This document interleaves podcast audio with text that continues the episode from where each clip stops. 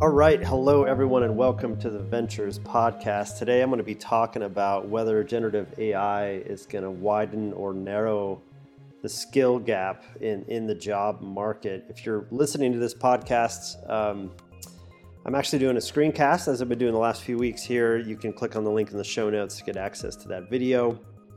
And if you're watching the screencast, you can uh, always switch over at any time and listen on your po- your favorite podcast player. You should you can just search for Ventures, and it should show up. So I, you know, I was talking about this with friends and colleagues recently, and um, it seems uh, on one hand that the, the most skilled workers, at least right now, are able to generate a lot more productivity than uh, lower skilled workers. So, I, for example, I, I'm, I'm keenly interested, as you've been noticing if you've been following along this podcast, how generative AI can be used to just quickly get a web page up and running. And there's different services that I've featured and different sort of ways to, to hack it together yourself, asking ChatGPT a bunch of questions and such. Um, and I just I found this uh, YouTube video by CJ Gammon, and he's clearly an experienced designer, and he he walks through this whole process here of of, of designing a web page. Uh, and he uses Photoshop and he uses Figma and he does all this fancy stuff and he teaches everybody how to do it. But he's able to use generative AI and, and, and deliver results many orders of magnitude than anybody else. And in fact, yeah, even if you know we've looked at GitHub Copilot before, but you you have to have a base level of knowledge to know how you know that this is TypeScript and that there's there's a you know you're at a place here where you have to give it this prompt, determine whether the sentiment of text is positive, use a web service, then AI can pump out what you're doing. So you're essentially become a more meta level manager uh, of the AI, and then the AI do work for you. But you have to have the knowledge yourself of what is possible in order to ask the, the generative AI tools to do the things that you wanted to do. So that was kind of the feedback that I got a, a, few episodes ago when I when I built a startup, you know, a simple startup from scratch. I because I've done this for almost 20 years now, I knew what prompts to ask it. I knew how you know how to how to ask it the right questions in order to guide me in the process of building a, a startup, a technical startup. But if you don't know those skills yet, you, you're, you're potentially significantly left behind. So these these things together are telling me that uh, at least in the short term, uh, for this type of work, if you're already quite skilled at your at your knowledge worker job, you're going to be significantly more productive um, compared to those who don't even know the right way to guide the AI. Now, as a counter example, the uh, the the National Bureau of Economic Research. This was very very recent here this month in April 2023. They did a they did a study where they took 5,179 customer support agents from a large uh, tech company, Fortune 500 tech company, and they gave it they they basically um, gave those agents generative AI, and they found on average there was a 14% increase in issues resolved, essentially productivity.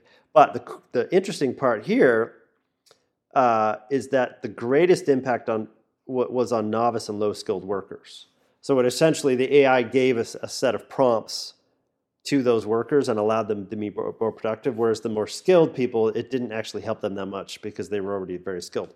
So this is an example, maybe for this type of work, uh, customer support agents, et cetera, et cetera, that the lower skilled workers might be able to be even more, uh, you know, can be even more productive, and that would m- narrow the skill gap in the labor market, uh, which which would potentially be be quite interesting here.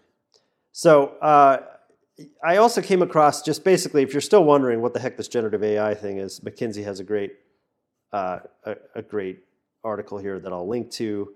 And I just want to finish this podcast with the, the reality, and, and maybe this ties into the, the theme here for today, that you can access Chat you can access GPT-4 for free with Microsoft Bing.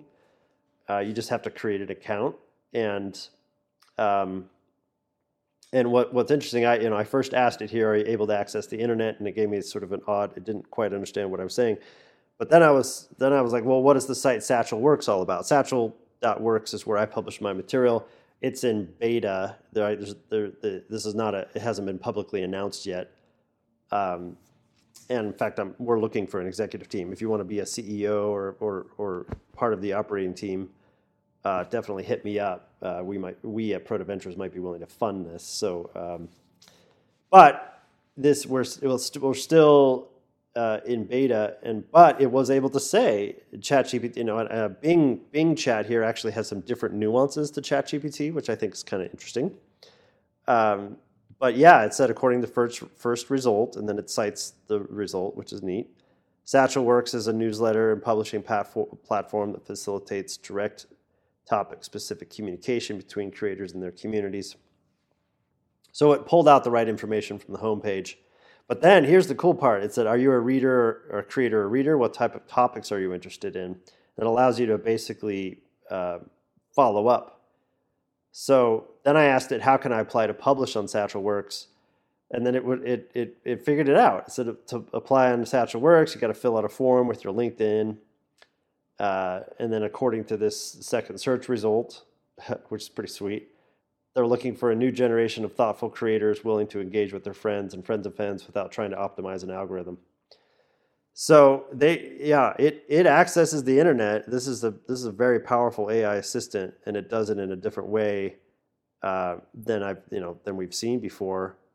And then it then it prompts you: Have you filled out the form yet? What kind of content do you want to publish there? yes, I have. I want to publish about philosophy and, and, and psychology. It just gives you these prompts. No, I haven't. I want to publish about health and fitness.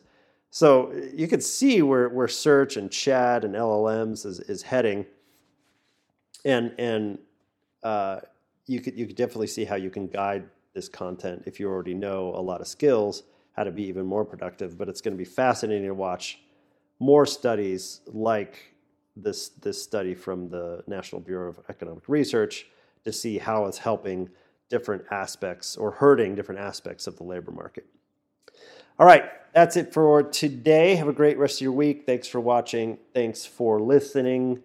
Uh, you can, if you're interested in following along any of my written or podcast materials, you can just go to satchel.works or, or actually go um, my URL, wclittle.com, redirects into my Satchel site uh, where you can see more of my works subscribe to my newsletter and follow along from there. All right, take care. Cheers.